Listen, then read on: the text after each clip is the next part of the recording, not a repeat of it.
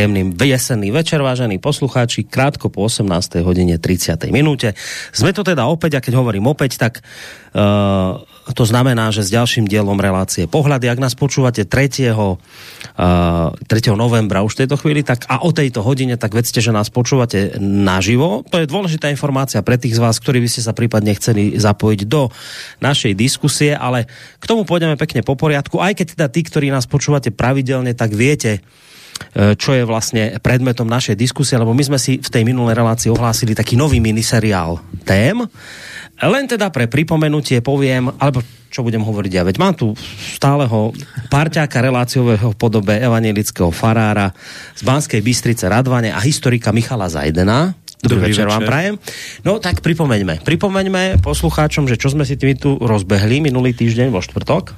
No pravdu povediac, e tá predstava moja je, že by sme mohli cez tie akoby dejiny izraelského národa uh, prezentovať takú nejakú uh, cestu, ako Biblia hovorí aj dnešnému uh, človeku. A uh, že je to naozaj zaujímavé, že hovorí.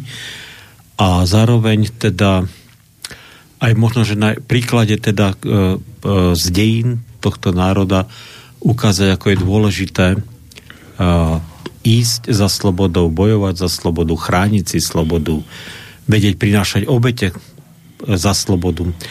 A že, a že teda práve tá Božia pomoc pritom je veľmi dôležitá a rozhodujúca. To, že s tým e, dneska samozrejme všetko náboženské e, je zanesené nejakým takým rôznymi predsudkami a neviem čím všetkým a samozrejme aj zlyhaniame cír, církvy a rôznych denominácií, tak sa teda z nášho povedomia to pomaličky vytratilo, že, že k slobode potrebujeme aj morálku, vieru a Boha. No, tak Taká neuveriteľná vec, čo? Že, že nestačí, nestačí len práva, ale že nejaké povinnosti by mohli byť v tej slobode. A že bez povinnosti to nejde. to je také neuveriteľné. A to, a to, a to a myslím, že dneska sa k tomu dostaneme, že, že ak chceš byť slobodný, tak uh, slobodný si len vtedy, keď te príjmeš aj, aj zodpovednosť. Mm.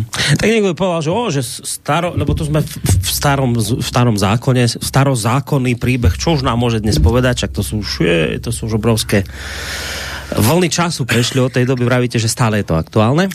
No veď budeme sa o tom rozprávať. Ja len som teda pripomenul tým poslucháčom, ktorí nás počúvajú v tomto čase, že ak by teda mali nejakú otázku, to je štandardne, to teda pripomeniem, že mail je studiozavinačslobodnyvysielac.sk je možnosť písať aj cez našu internetovú stránku, je tam také zelené tlačidlo otázka do štúdia a tí úplne najodvážnejší z vás môžu aj telefonovať na číslo 048 381 0101. Nestáva sa to často, ale kto ho vie, možno sa stane, že nám niekto zatelefonuje. Konec koncov viem, že veľa ľudí počúva a v poslednej dobe veľa ľudí chváli. Tak len teda, aby ste to vedeli, tak odovzdávam, tak všeobecne. Teraz, teraz neviem, či robíte reklamu mne alebo sebe. Nie, nie, nie, vám to, to, to ja, keby to bola relácia pohľady o mňa, tak by sme veľmi rýchlo skončili, to by sme spravili jeden až dva diely tejto relácia, bolo by vybavené, takže toto, táto pochvala smeruje je určite vám. Takže to len, aby ste vedeli, že teda stále častejšie sa mi tak nejak dostáva do uši, že počúvame a hlavne tu tie pohľady, to je dobrá relácia. Neviem, čo sa stalo, rok sa nám nikto neozýva a zrazu, kde prídem, tam počúvam o pohľadoch. Takže dobre. Chodíte po evangelických končinách. Asi to bude tým, že sa krúti v takýchto, v takýchto kruhoch stále a potom práve preto tá pochvala prichádza, ale tak kto ho vie, no, možno priletí niekedy z katolického prostredia alebo z nejakého iného. Ale áno, áno, môže byť. Ale keď vás to poteší, tak, no, tak je to jedno, z akého prostredia to priletelo. A iste, no, iste. Takže, takže Takže, tak môžeme pokračovať teda v tej téme. Že zrazu, sme... no nič, do, pardon, no, nie, pardon. povedzte, čo chcete. Nie, nie, nič, nič. Nič nechcete? nie, iba som chcel skočiť do reči a to už mi Editka zakázala veľmi prísne. Ja, tak, Editku pozdravujeme, samozrejme, bez nej ani jeden výstrel nedáme. No, uh, my sme, my sme k tejto téme už teda začali v minulej relácii niečo, alebo to také rozbiehacie kolo, nebolo to ešte nejaké veľmi dohlbky a tak, takže, takže v podstate tak dal by som povedať, že dnes tak začíname naozaj túto tému. Mm-hmm. Ja som chcel teda minule začať naozaj tým akoby tou kúpou tej, mm-hmm. ak si niekto ešte pamätá, tej hrobky pre uh, Sáru, keď, Abra, keď mu zomrela teda Abrahamovi manželka a že to je teda taký akoby štartovací bod že sa už ten Izrael teda akoby už dal zadefinovať, že to je národ, ktorý mm. má aj nejaké svoje miesto a je zakotvený v nejakom priestore a v nejakom čase ale možno, že tie príbehy patriarchov sú zaujímavé z takého možno, že viacej náboženského pohľadu. A skončili sme teda tým Jozefom, ako uteká pre tou Putifarovou ženou, ano. ktorá ho zvádza, ak sa ho dostať teda do postele. A ale nedal sa? Nedal sa? Nedal to, sa, to išiel za to aj do vezenia, ale, ale nakoniec bol vykladať znova, bol mi chytrý, mudrý a v 30 rokoch sa po všetkých peripetiách stáva vlastne druhý najmocnejším mužom Egypta, pretože zachraň, a zachránil Egypt, ale aj okolité krajiny pred hladomorom. Mm. Takže veľmi dôležité. No a e, vlastne e, Jozef e, zomrel, e, presťahoval ale svoju rodinu do Egypta a tí jeho bratia a ich rodiny, im sa v Egypte celkom darilo. No a žili tam e, podľa Biblie 430 rokov a po tých 430 rokoch sa z nich stal celkom veľký národ. E, a faraón, ktorý e, sa ujal vlády, tak Jozefa už nepoznal, ale Izraelcov zistil, že ich je veľa, že inak môžu byť aj takou hrozbou, pretože vždy, keď je nejaká skupina alebo nejaký, nejak, nejaký národ alebo národnosť alebo nejaká náboženská alebo etnická menšina v krajine, ktorá sa líši teda od toho väčšinového obyvateľstva, tak samozrejme môžu tam vznikať rôzne napätia, mm-hmm. ale hlavne e, proste zistil, že vlastne si z nich môže spraviť lacnú pracovnú silu. Že títo ľudia môžu vyrábať tehly a môžu budovať e, rôzne stavby, ktoré, ktoré proste by svedčili o veľkosti Egypta, o veľkosti faraóna. Takže došlo k tomu, že Izraelcov zotročili a stali sa z nich otroci. A, ale napriek tomu sa tých faraón e, sa ich bál. A tak si povedal, že bude lepšie, keď tých Izraelcov nakoniec nejako eliminujeme a, a proste zlikvidujeme a asimilujeme. A vydal teda nariadenie, aby všetci chlapci, ktorí sa narodia, boli zabity. A nechali nažive iba dievčata. Hm. To my toto poznáme, tieto príbehy s Herodesom, ale to teda očividne ešte iný príbeh, no, to, čo hovoríte. A práve v, ono to obdobie, teda kedy boli, to nariadenie platilo, že sa zabíjali chlapci, asi ne, netrvalo dlho, ale práve v tej dobe sa narodil Mojžiš. Mojžiš bol teda sa narodil a um, mal byť usmrtený, ale jeho matka teda ho položila do nejakého košíka ktorý bol teda e, potretý alebo vytretý smolou hmm. a dala ho, položila ho do Nílu, e, do Rákusia v Nílu a tam ho našla faraónova dcera. Úplne neuveriteľný príbeh. Niekto, kto je znalý dobré histórie, by povedal, že takýto príbeh ešte je o jednom veľkom kráľovi v Mezopotámii, o Sargonovi. Budíš, tak to, možno, že sa ten príbeh opakoval viackrát v dejinách. A Mojžiš vyrastal teda ako syn e, faraónovej céry. A 40 rokov e, vlastne e, žil na faraónovom dvore, získal egyptskú múdrosť, vzdelanie, podľa všetko mal pred sebou aj perspektívu samozrejme života nejakého vysokého štátneho úradníka. E, proste mohol, mohol si žiť ako chce, ale nezabudol, odkiaľ vyšiel. A ten dôvod, prečo nezabudol, bol ten, že E, kojila ho jeho matka, e, ktorú si teda faraónová dcera najala, aj keď nevedela. Možno iba tušila. Je tá matka, čo ho pustila po, po prúde, tak potom ona sa znova objavila v tomto príbehu? Áno, ona Aha. teda v tom Mojžišovom príbehu sa objavila ako, lebo na ten košík dávala pozor Mojžišova dcer, e, sestra, Miriam staršia, mm-hmm. a keď teda tá faraónová dcera ho našla, tak ona k nej prišla a hovorí, že či nechce dojku.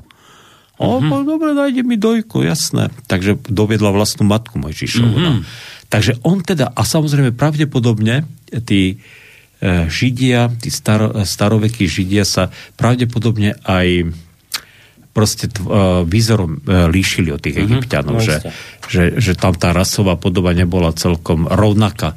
Neviem, ktorí boli tmavší, ktorí svetlejší, ale e, existujú také v tých egyptských hrobkách existujú rôzne obrazy, ako treba tí kočovníci a tí nomádi z Ázie a vlastne z Palestiny prichádzali do Egypta a oni boli oni boli o čosi tmavší teda ako, pravdepodobne ako egyptiania. No, tak asi tak. Teda, e, teda tá budova tam nebola rovnaká. Myslím si, že tak ako keď dneska postavíte Taliana a Šveda vedľa seba, hmm tak viete, že asi tento bude z juhu a tento bude zo severu. Áno, jasné. No, jasné. tak asi tak niečo tam bolo. No ale keďže Mojžiš na svoj pôvod nezabudol a prechádzal sa jedného dňa po e, nejakej stavbe a videl, ako egyptský dozorca e, bije teda nejakého židovského otroka, hmm. tak e, bol prchký a splanul hnevom, tak prišiel toho dozorcu, zahlušil, zabil ho, zarabal ho do zeme a tak si povedal, tak wow, tak niečo som pre ten svoj národ urobil že aspoň jedného otrokára som teda zlikvidoval. a na druhý deň teda znovu sa prechádzal a videl, ako sa dvaja židia hádajú. Mm. Tak prišiel k ňom a hovorí, nedosť, že ste otroci, ešte sa hádate medzi sebou. A ten jeden mu hovorí, vieš čo, chce nás zabiť, ako si včera zabil toho egyptiana? Mm-hmm.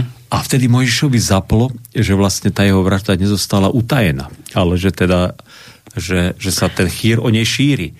No tak a vedel, že, keby, e, že keď by ho chytili alebo mu dokázali tú vraždu, takže bol za to trest smrti samozrejme. Mm-hmm. Takže sa zobral a utiekol z Egypta, utiekol do púšte a prišiel k jednému nomádskému kmeňu, k Madiancom, e, k jednému mužovi, ktorý mal sedem dcer a tam si teda sa usadil a zobral si za manželku jeho najstaršiu dceru Cíporu a 40 rokov pásol ovce u svojho svokra. Takže z veľkého egyptského princa mm-hmm. sa stal proste e, nomád a pastier oviec v nejakom biednom, chudobnom, midianskom kmeni. A ešte aj vrah, mimochodom. A bol vrah, no. Ale no. E, nikde je napísané, že by za to cítil nejaké výčitky svedomia. Zabiť otrokára, no neviem, no. Tak e, predsa len to bola taká iná vražda. Ne, e, nechcel sa ani obohatiť, ani nič, iba proste splanul. To mi teraz tak blízko hlavu, že vlastne nikdy nie je napísané, že by Boží za to cítil výčitky svedomia, že zahlušil toho otrokára egyptského. No, ale po tých 40 rokoch pásol ovce na úpeti hory Sinaj a zbadal takú zvláštnu vec. Zbadal jeden krík, ktorý horel. A pozerá sa na ten krík. Horel, horel, horel a stále horel. A tak mu to bolo čudné, že už nejako dlho horí. A prišiel teda bližšie a videl, že ten krík horí, ale nezhorel. A, ne, a, a nejako stále má zelené listy. A tak sa išiel, išiel sa pozrieť, že čo to je teda za nejaký čudný zjav ne, e, e, nechápal, ako je to možné. A z toho kríka sa ozval hlas, ktorý mu hovorí, stoj, zauj si svoju obu, pretože zem, zem, na ktorej stojíš, je svetá. A ten hlas zase, ja som Boh vašich otcov, som Boh Abraháma, Izáka Jákoba. A dávam ti poverenie, aby si išiel do Egypta a vyviedol môj ľud z Egypta, z domu otrostva, aby sa stal slobodným a mohol mi slúžiť.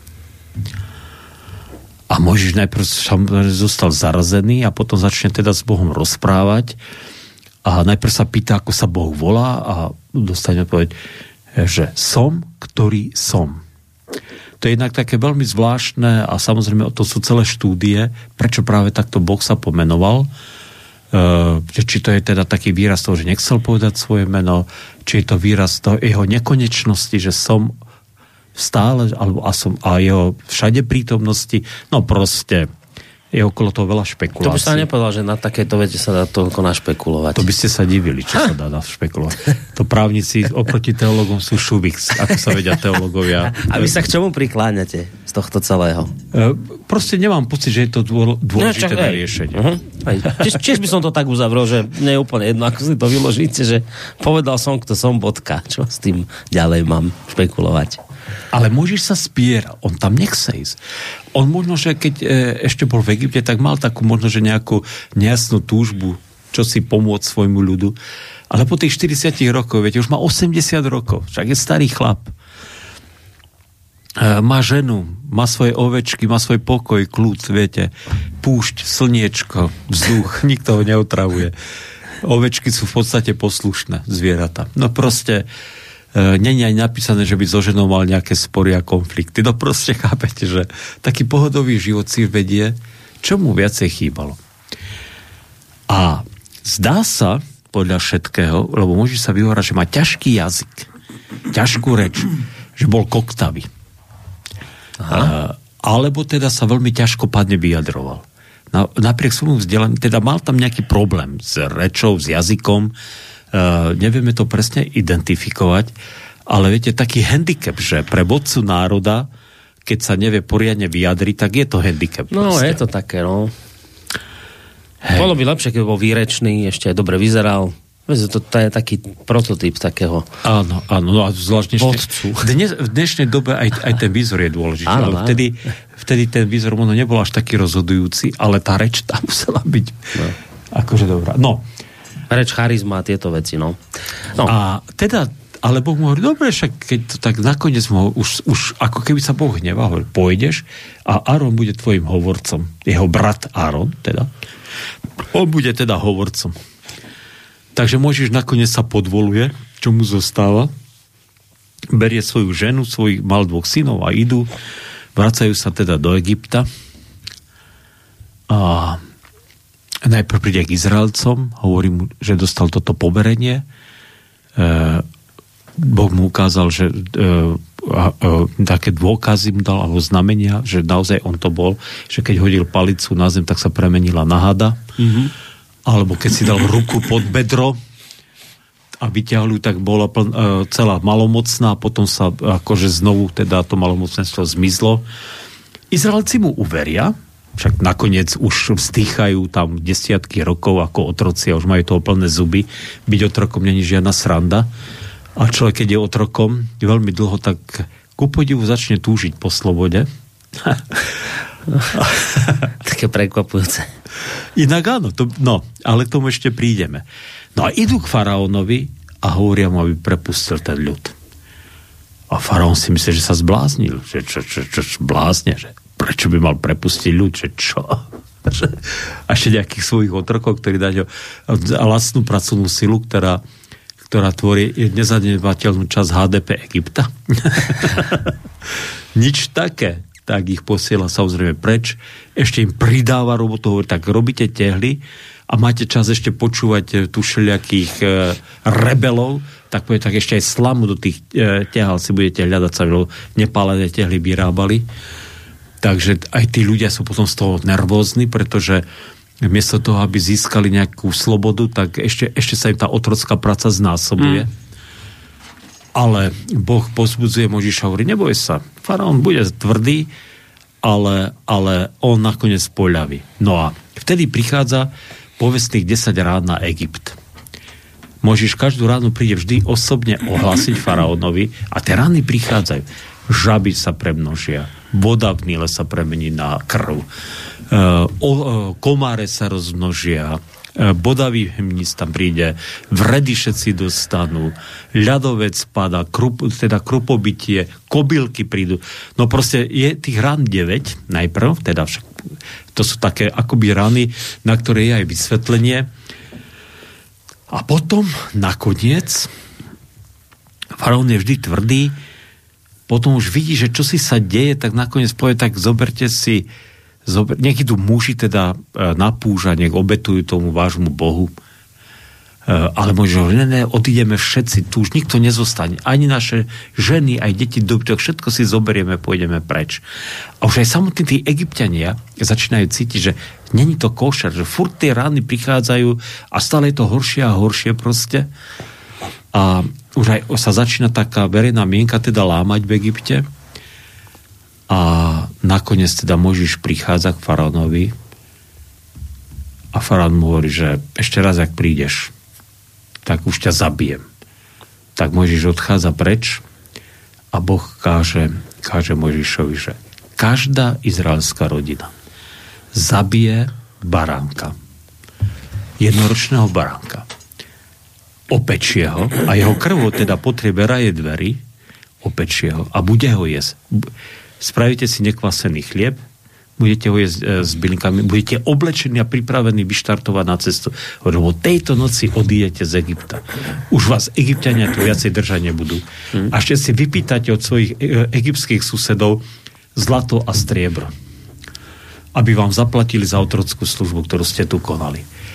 A o polnoci ide aniel smrti. Boh posiela aniela smrti ktorý ide a pobije všetkých prvorodených synov, ale aj všetko prvorodené z dobytka, samčekov teda, v celom Egypte. Ale domy, kde sú teda potrety toho verajov krvi, obchádza preč.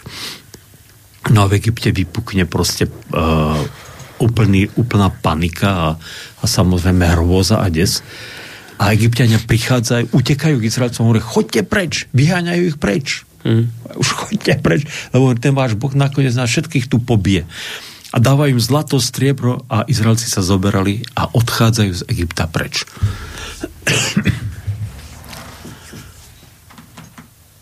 Prvýkrát v dejinách historická správa, ktorá samozrejme okrem Biblie nikde je zaznamenaná, ale je 100% že to tak bolo, je, že otroci, celá skupina otrokov, sa stáva slobodnými.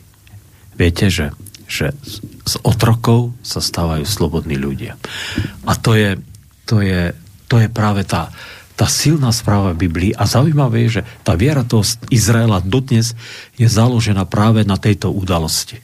Toto je rozhodujúci alebo taký by som povedal ten ústredný motív celej izraelskej alebo židovskej zbožnosti alebo židovského alebo judaistického náboženstva ktorý je postavený práve na tom, že boli sme otrokmi v Egypte, ale Boh nás oslobodil.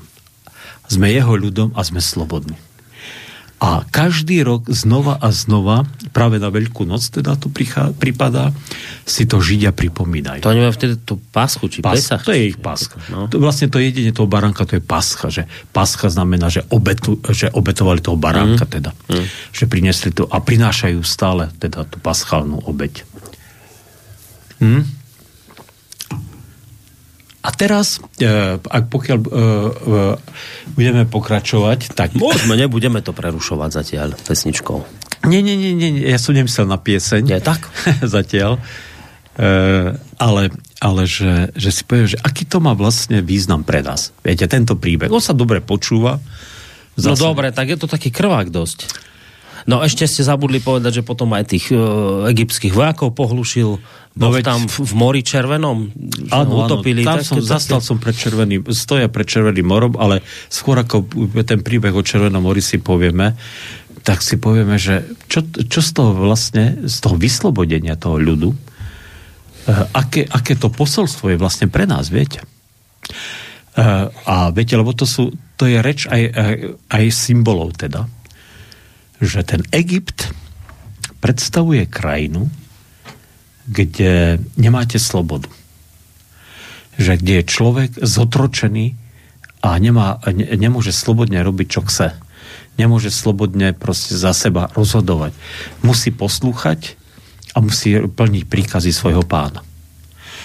A oni, tí Izraelci, e, Izraelci sa do toho postavenia tak nejako dostali postupne, však žili tam vyše 400 rokov, pravdepodobne neboli celých 400, 430 rokov otrokmi, ale postupne sa nechali zotročiť.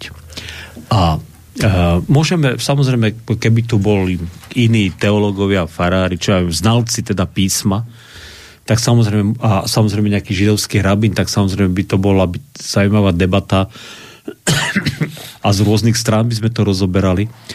Ale v zásade ide o to, že oni sa, oni z, akoby zabudli na svojho Boha, že, že proste zabudli na svoju tradíciu, zabudli na to, čo je pre nich dôležité a postupne sa teda nechali e, zmanipulovať a postupne sa stali otrokmi. Človek, ktorý zabudne na vieru svojich otcov, ktorý zabudne na to, čo mu otcovia štepovali ako dôležité pre jeho identitu, pre jeho poznanie, pre jeho život, ktorí mu dali určité hodnoty, ktorí mu povedali, že toto, pokiaľ sa tohto budeš držať, budeš slobodný. Ak človek na to zabudne, tak sa stáva otrokom. Toto je vlastne, mm-hmm. viete, to mm-hmm. veľmi dôležité posolstvo pre nás dnes. dnes sa ľudia pýtajú, e, a viete, že a to, to sa bude opakovať, keď budeme hovoriť o tej púšti, možno, že ešte dneska budeme hovoriť aj o tom pochode cez púšť, asi áno. Oni si vám zvykli na to, že mali, síce boli otrokmi, že museli poslúchať a museli robiť, čo im prikázali, ale tí Egy- Egypt je bohatá krajina. A tí, ale tí egyptiania im za to dávali e, nadbytok jedla. Oni sa tam nemali akože uh-huh. po tejto stránke zle. Mali domy, mali plné hrnce jedla, mali proste všetko, čo k životu potrebovali. Proste egyptiania nepotrebovali nejakých vychrtlých, vyhľadovaných otrokov, lebo tí sú jednak viacej, viacej náchylní sa búriť a, menej, a podajú menší pracovný výkon. Chápete? Mali všetko na tej istej úrovni jedlo, bývanie ako tí obyčajní egyptiania. Uh-huh. Ale nemali už slobodu. A opäť teda sa tam dá, ťaha tá paralela samozrejme k, dnešné, k dneštku, ak vás chce niekto zotročiť, tak uh, najlepší spôsob, ako vás zotročiť, nie je, že vás dá do reťazí a že vás pripúta, ja neviem, niek, niek, niekde do basy vás zavrie a že vás bude nejako násilím nutiť, aby ste, ja neviem, trpeli. Ale že vás, že, že vás manipuluje tým, že dávam všetko a povie, ale toto budeš robiť, takto budeš žiť. A viete, dneska sa to robí samozrejme sofistikovane. Dneska sa to ešte sofist, sofistikovanejšie, ako to robili tí egyptiania. Mm. Dneska vám ešte vytvoria ilúziu slobody, lebo vám vytvoria svet, kde viete, že e, o, už sledujete, že o mesiac bude nejaký výkonnejší mobil a vy už štartujete na to, aby ste si ho kúpili. Pretože pretože máte tam super hry a ja neviem, super veci, po ktorých túžite a na ktoré ste si zvykli a bez ktorých už neviete žiť. A samozrejme to platí e, o nejakých šatách, to môže platiť o nejakom Hej. aute a bla bla. Čiže, čiže te, ten boh konzumu si vás vlastne, vlastne spravil si z ľudí otrokov. Ale aby ste sa stali otrokmi, tak musíte sa vzdať aj pravej viery. No niečo sa musíte zdať, aby ste dostali potom tieto trblietky. Iba tak, iba tak viery. mimochodom niečo. A Možiš prišiel a pravú vieru, to poznanie Bože. Pozor, ten Boh tu je a ešte s nami počíta, im, im to naspäť priniesol. Takže toto je, viete, toto je to úžasné posolstvo tohto príbehu. No ten dovetok samozrejme tomu príbehu je ten, ako ste hovorili o tom Červenom mori, že, že prichádzajú Červenému moru nejakých proste obrovská masa otrokov a ten faraón si hovorí, do môj syn zomrel. E, zomreli, e, zomrelo tisíce, možno desiatky tisíc chlapcov v Egypte. Tak zlosť do ňo vstúpila. Však on však mám najelitné vojsko, možno, že najlepšiu armádu sveta. Tak pôjdem a ich pobijem všetkých, čo do keľu. Proste pomstiť sa, však čo, keď vám niekto, za, keď e, viete, že za smrť vášho syna je niekto zodpovedný a to takto tomu uveríte, tak idete a mm. proste si poviete, tak to urobím. Otroci, vlastnosť otrokov je, a to je tiež dôležité, že aby sa z otrokov stali slobodní ľudia, nestačí ujsť od, od, od svojho pána. Ale že, že, že sa musí naučiť žiť ako slobodný človek. A toto je niečo, čo veľmi veľa ľudí nechápe. Veľa ľudí, veľa ľudí si povie, že, že sloboda, a to je odkaz teda tohto e, príbehu vyslobodenia Izraelcov z Egypta, je, že však sloboda je to, že môžem si robiť, čo chcem. Že e, musím si tak život zariadiť, aby mi do ňoho nikto nekafral, nikto, e, nikto e, proste mi nerozkazoval a podľa možnosti, aby som mal dostatok prostriedkov na to, aby som si mohol užívať a robiť, čo chcem. Mm. To je taká tá predstava, taká tá komerčná predstava o slobode. Takže toto není samozrejme sloboda. Toto je, toto je naopak, toto je práve otroctvo. No, ale, viete, oni spravili ten prvý krok, že OK, odišli z Egypta. Ale neodišli tam, pretože oni to dokázali ale že Boh to dokázal. Že Boh teda donútil tých egyptianov, že ich prepustili. že nemali tie egyptiania nakoniec už proste na to nervy proste ďalej, tak ich proste vyhnali, lebo sa už báli, že, že budú všetci zničení. Oni prichádzajú k Červenému moru a egyptiania idú za nimi a si tak sa pomstíme do. Keď sa prebrali z toho celého šoku. A tí otroci boli bezmocní a bezradní. Nevedeli ani bojovať, nevedeli sa ani brániť, nevedeli nič proste urobiť preto, aby, aby obstali voči tým egyptianom. Mm. Oni neboli schopní, nebo, nemohli urobiť nič. A preto znovu ich, ešte stále ich Boh vedie, viete? Stále ich Boh vedie a, a hovorí tomu Mojžišovi, no tak nič, nedá sa, uh, teraz ukážem svoju moc a slávu. No a Mojžiš tou palicou udrie na vody Červeného mora a to sa rozostúpi. Biblii je napísané, že stali tie vody ako múry. Včera sme sa bavili, taká skupina e, kazateľov a, e, a farárov tu na Banskej Bystrici. A hovorí, fúkal tam taký východný vietor, možno, že tá voda zamrzla, že tak stala. Aha. Ale to sú už také, môžeme sa my baviť, o čom chceme. V každom prípade tej e, Biblie napísané, že voda sa rozostúpila v Červenom mori. A oni prešli tým Červeným morom ako to je, tam sú také dve, však ak niekto pozná, máte predstavu o geografii alebo zemepise teda Červeného mora, tak končí sa takými dvoma zálivmi proste to Červené more. Aj o tom sú debaty, či išli cez jedno alebo druhé rameno, ale mm-hmm. to, je, to je iná debata. Proste prešli cez to Červené more. A tie egyptiania išli za nimi. Vrútila sa tá obrovská armáda na vozoch za nimi a a keď Izraelci prešli, more sa zavrelo a tie egyptiania tam pomreli v tom Červenom mori. A oni sa dostali na druhú stranu, dostali sa už mimo, mimo sféry vplyvu Egypta a naozaj už v Egyptiania nad nimi už nemali, definitívne stratili akúkoľvek kontrolu mm. a akúkoľvek moc. Získali teda nezávislosť od Egypta. Nezávislosť od Egypta. Krásne to je. Uh, no a samozrejme tam je napísané, že potom celý deň oslavovali, však bodaj by nie, a potom sa pobrali, išli púšťou a vtedy to začalo. A tam už nastanú problémy, ale že, že by si povedal, že to už môže byť aj koniec príbehu, ale že nie, že ešte sa to len všetko začína. No dobre, no. tak teraz reklamná prestávka. Áno, teraz sa áno, to hodí. sa cestou, cestou a už ako slobodní. Tak a začali sa učiť žiť ako slobodní ľudia. Tak si zaspievať. tak, a, a čo si ideme zaspievať? Tak som si povedal, že si dáme úplne klasiku, keďže, keďže e, o tu blatanky pravda víťazí. Dobre. To bude pekná vecička k tomu, o čom sa rozprávam. Ja len teda technicky, že videl som, že nám niekto telefonoval cez reláciu, tak ak teda máte otázku, tak po pesničke nám zavolajte 048 381 0101 na nejaké maily tu vidím, tak aj k tomu sa dostaneme. Ale teraz už spomínaná hudobná prestávka.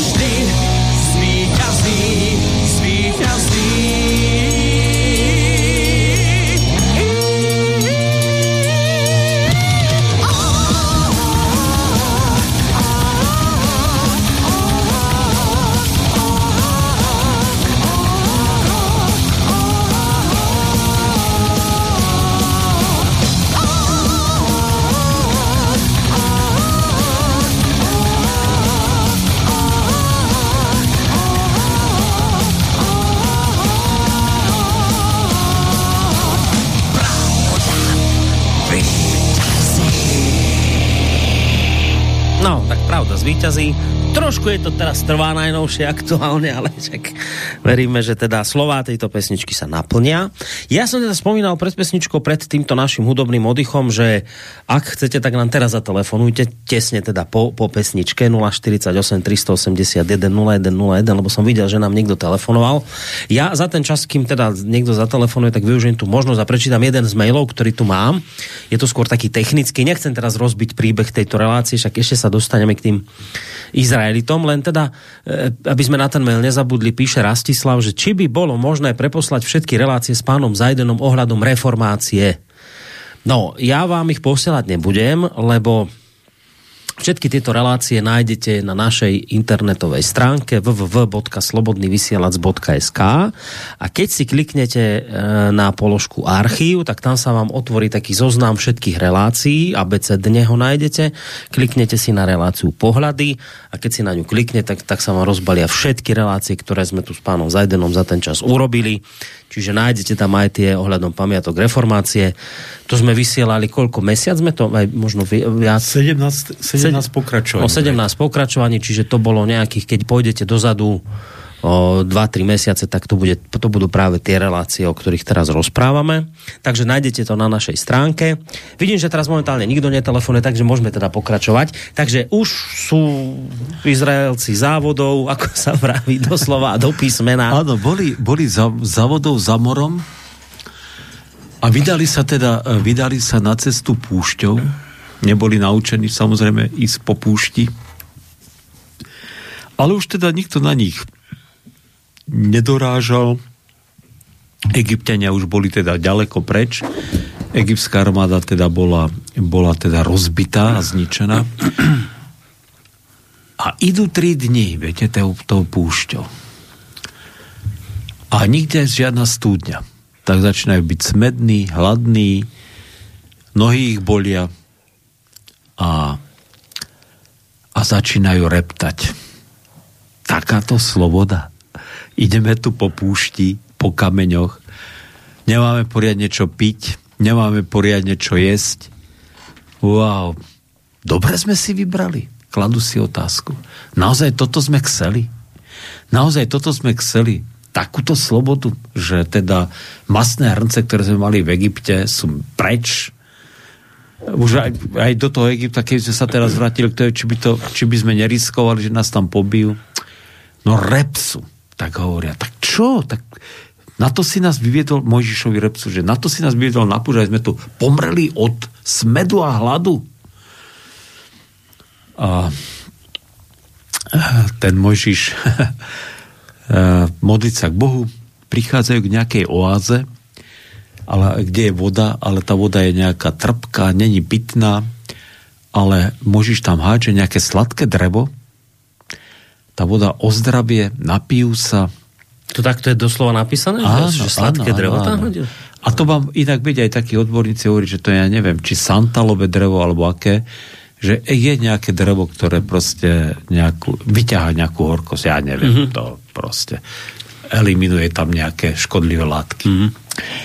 No, proste, potom... Na vojne sme mali také tabletky, čo ste hodili. Áno, no, však to aj A to nebolo santalové dreva, to boli také tabletky, že... Že mohli ste to hodiť. Ste to tam šupli do mláky a potom ste z toho mohli piť. Hej, hej, hej. Tak to sme také tabletky samozrejme. Ja som ako výkoniak takých tabletiek mal veľa.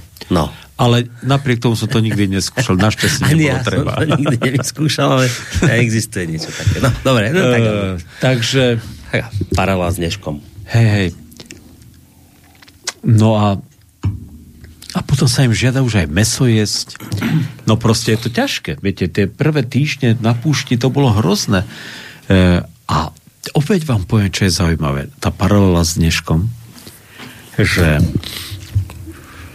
šbrblať na ťažkosti, žbrblať a reptať na to, že sa máme zle, e, je typická vlastnosť otrokov. Toto je odkaz Biblie, to je biblický odkaz. Ak niekto, kto dostal slobodu, sa stiažuje, až brble a stále vidí len to, že jemu je zle, on nemá to, čo by chcel, on túži mať ešte viac, on túži mať e, plné hrnce, on túži, aby sa mu dobre žilo, mm. on túži, aby nemusel e, byť na, e, putovať púšťou, kde páli slnko a kde, kde sú všelijaké ťažkosti a problémy, kde musí podať nejaký výkon, tak je otrok. Taký človek, ktorý takto sa správa a ktorý takto žbrble a takto sa stiažuje a je väčšine s niečím nespokojný a neurobi preto nič a stále chce, aby to urobil za ňu niekto iný niečo, viete. Toto je to tak je otrok. A viete, a, a Biblia hovorí, že ak nechceš byť otrok, tak musíš ty preto niečo urobiť. Mm. Nemôžeš prísť za svojim vodcom a povedať mu, tak sa o mňa postaraj.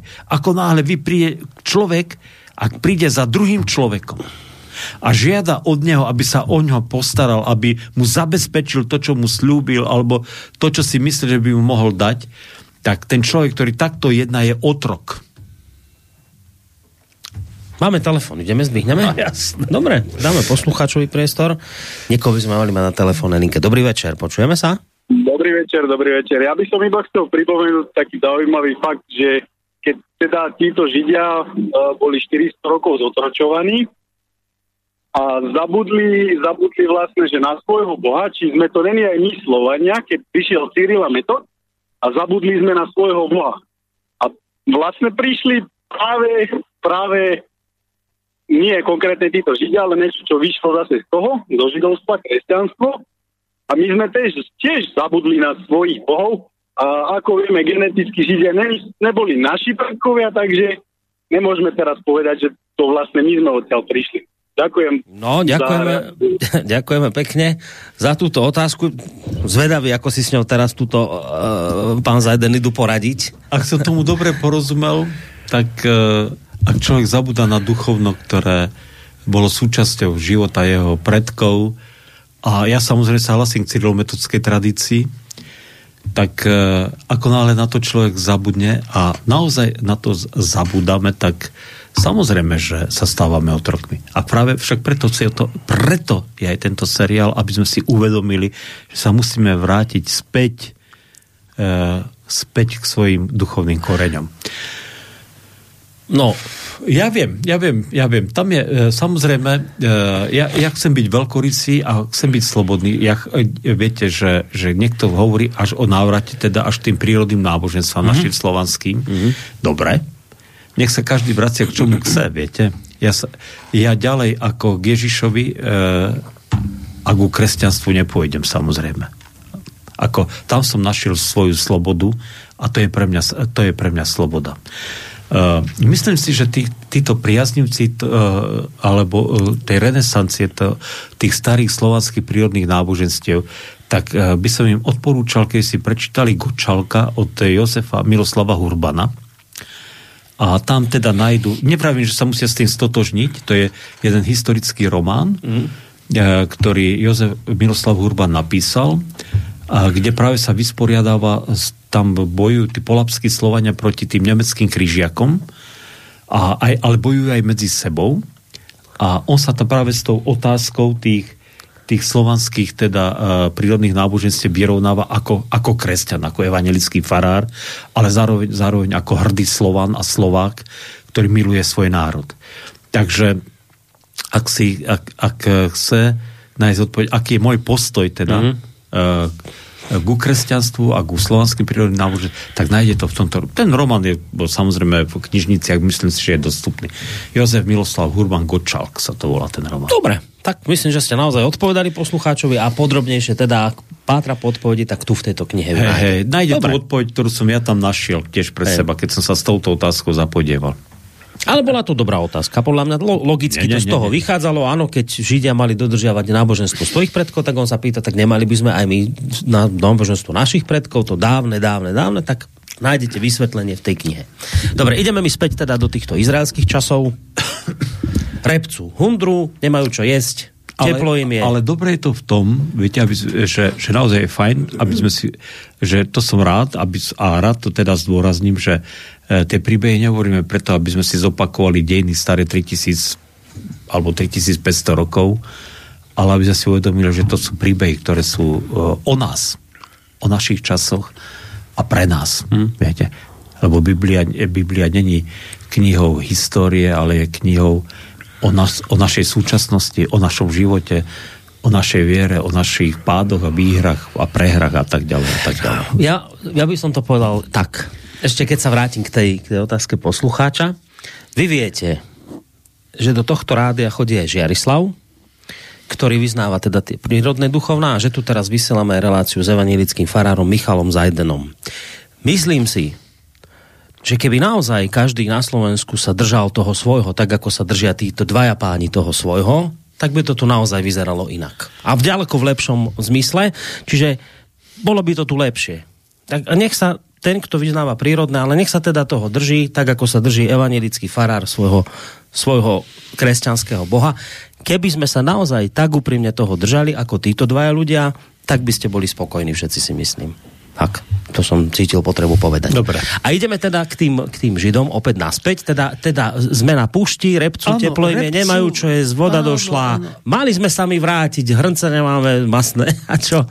Dobre si No, ty ale, spravil, hlavne, ale hlavne si pre, teda, teda hlavne. Predstavte si, že, k tomu, e, že zrazu zistujú, že žiť slobodne, ako slobodní ľudia, že to spôsobuje mnoho, mnoho problémov a, a stavia ich pred uh, riešenia, uh, kladie im Čo úlohy, dovtedy ktoré nemuseli riešiť, riešiť. ktoré dovtedy áno. nemuseli Vôbec, riešiť. že? áno, áno. Napríklad, že rozmýšľať, ako si zohnať jedlo. To doteraz riešili Egyptiania. To, to, to, to, tí otrokári proste to jedlo dali. No. Musel, museli riešiť, ako si postaviť, e, zabezpečiť, aby mali nejaký stan nad hlavou, aby mali čo piť, aby, aby, aby, aby, aby, aby deťom samozrejme dali to, čo potrebujú. Chápete? O to sa nemuseli starať. A toto je, toto je tiež veľmi zaujímavé, toto je tiež veľmi zaujímavé, že, že prečo ľudia sa tak radi, e, radi nechajú opantať e, tým bohom konzumu. Pretože ich to zbavuje povinnosti myslieť. Zbavuje ich to povinnosti starať sa. Jediná starosť, ktorú majú tí ľudia je, aby mali tie prostriedky na to, aby si to, po čom túžia, to, čo, čo im ponúka reklama samozrejme, aby si zabezpečili. Mm. A myslím si, že, že tí, ktorí ktorí to vedia, tak spravujú ten svet tak, aby každý jeden, aspoň teda v našich zemepisných šírkach, kde žijeme my, mal aspoň aké také prostriedky, aby aspoň čiastočne tieto svoje uh, pudy proste uh, vedel uspokojiť a vedel, vedel, vedel dosiahnuť to, čo mu niekto povie, že je pre neho dôležité. To je, to je, to je proste tak. Tak to je to presne, ako ste povedali s tými otrokmi v Egypte, aj tých museli držať pri živote, aby teda nechradli, aby, aby mohli pracovať. No tak to máte toto isté nie s jedlom, ale teda s tými trblietkami, ktoré vám tu hádžu. No. Tak musíte niečo dostať, aby ste teda v tom fungovali, tak niečo Áno. vám hodia, aby ste si niečo mohli splniť, nejakú radosť mať z niečo, no tak nejako tak prežívate, no tak viete, presne tak ako oni No, v tom Egypte. Otroci. Takže tak, no. Takže a to je teda ten jeden aspekt. Takže učia sa žiť slobodne, ale Boh vidí, že, že je to problém, že tí otroci, že to bude, že to bude tvrdý oriešok z týchto ľudí, z týchto otrokov spraviť slobodných ľudí. A tak e, urobil Boh také dve zaujímavé veci. Tá prvá vec je, že e, žiadalo sa im meso jesť. tak niekoľko týždňov, myslím, že mesiac, tam padali na nich prepelice. Každý večer bol tábor posiatý prepelicami, ktoré oni zabíjali a jedli toho mesa. A je tam napísané, že jedli ho až toľko, že, že niektorí až pomreli od toho, ako sa prežrali tými prepelicami. A, ale oveľa zaujímavejšie je, že e, každé ráno mohli išli z tábora a padala nejaká srieň. Proste vyzrážalo sa čosi, čo sa trblietalo na nejakých tých rastlinách alebo na tých skalách a oni chodili a to zbierali a nevedeli, čo to je a Mojžiš hovorí, toto je chlieb z neba ktorý môžete, každý deň si ho nazbierate a každý deň ho bude toľko, aby ste sa najedli.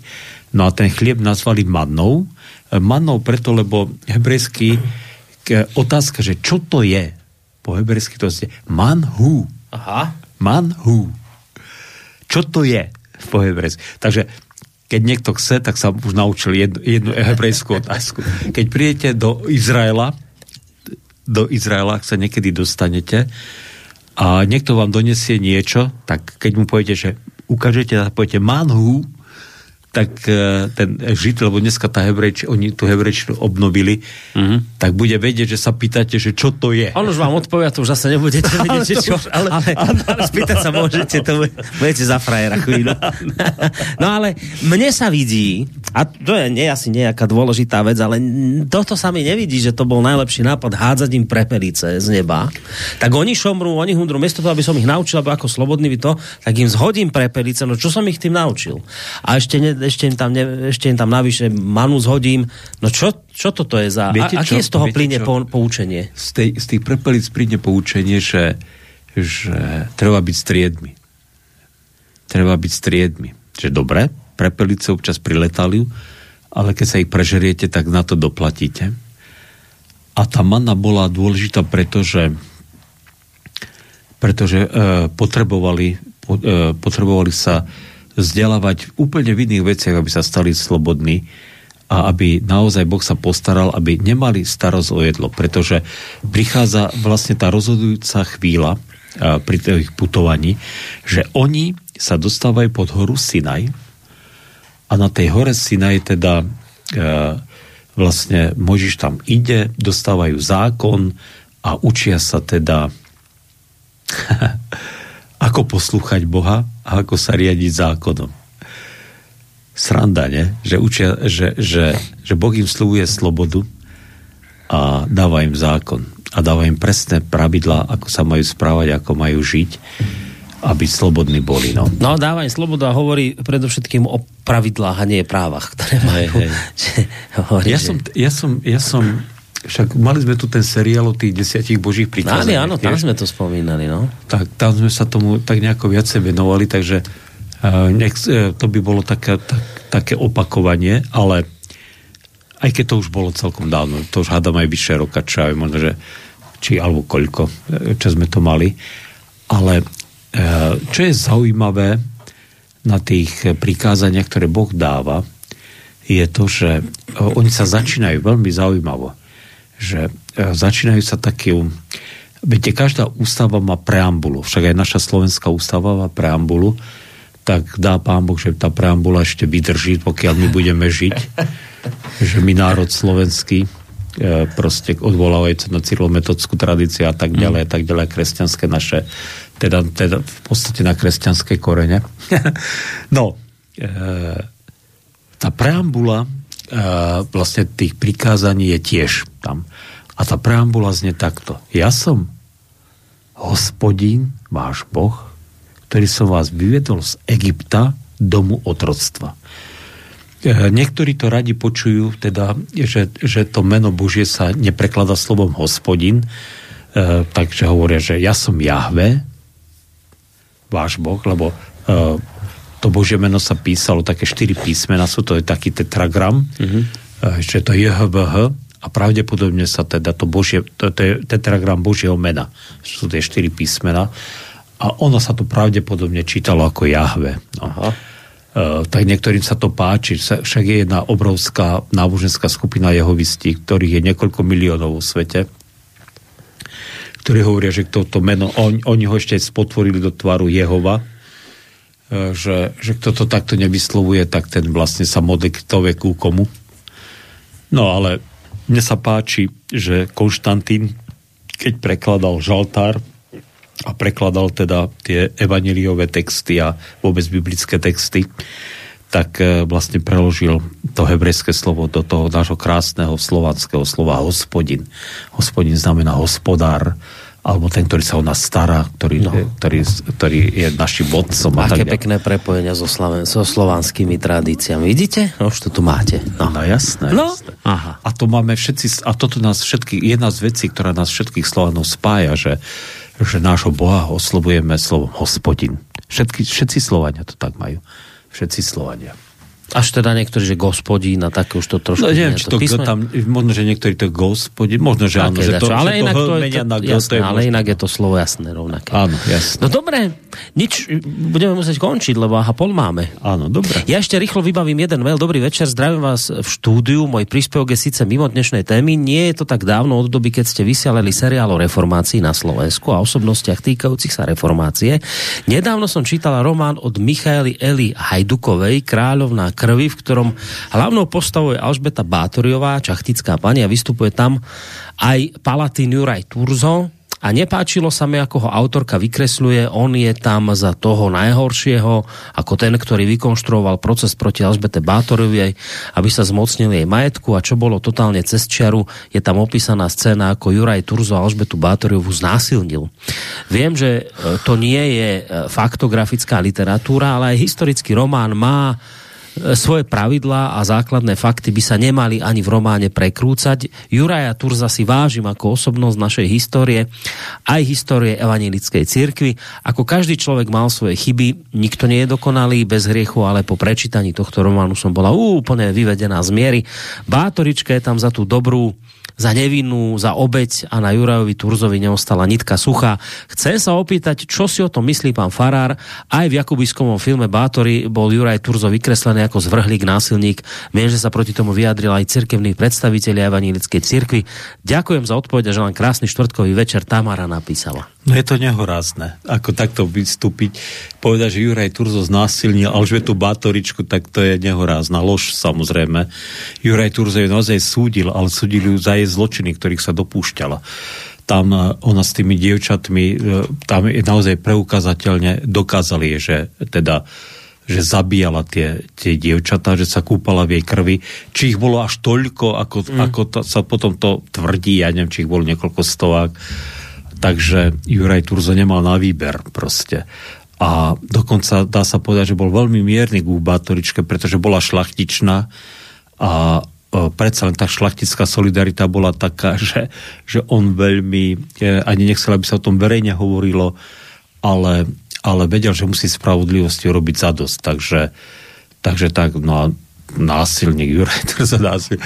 Viete, to je, jak to povedať, no? E, e, presne, že súhlasím 100% s tým, že chápem, že keď sa píše historický román, že sa tam môže popridávať, mm. že môže si tam človek e, dovymýšľať nejaké scény, ale historické fakta by sa menej nemali. No. Viete, ak to je? To ona sa, to, tak si pani povie, že napíšem ja román o tomto, ale si ten príbeh už viac menej ľudia poznajú, to by bolo také nudné, tak si ona vymyslí niečo, aby to bolo pútavé hey, hey, a teraz tam dopridá veci, ktoré tam nie sú a potom je to ale akože zaujímavejšie, ale vlastne nie je pravda. Ale, a potom si, viete, my evanelici môžeme tam do toho dosadiť svoje konšpirácie, že či to není nejaká zakúklená ultrakatolička, ktorá chcela zdeva- znehodnotiť postavu Juraja Turzu ale no, viete, a potom, keď toto ja poviem, tak za to sa ozve, no, že nejaký katolík, čo ten farár vymýšľa, že čo, že my, viete, no.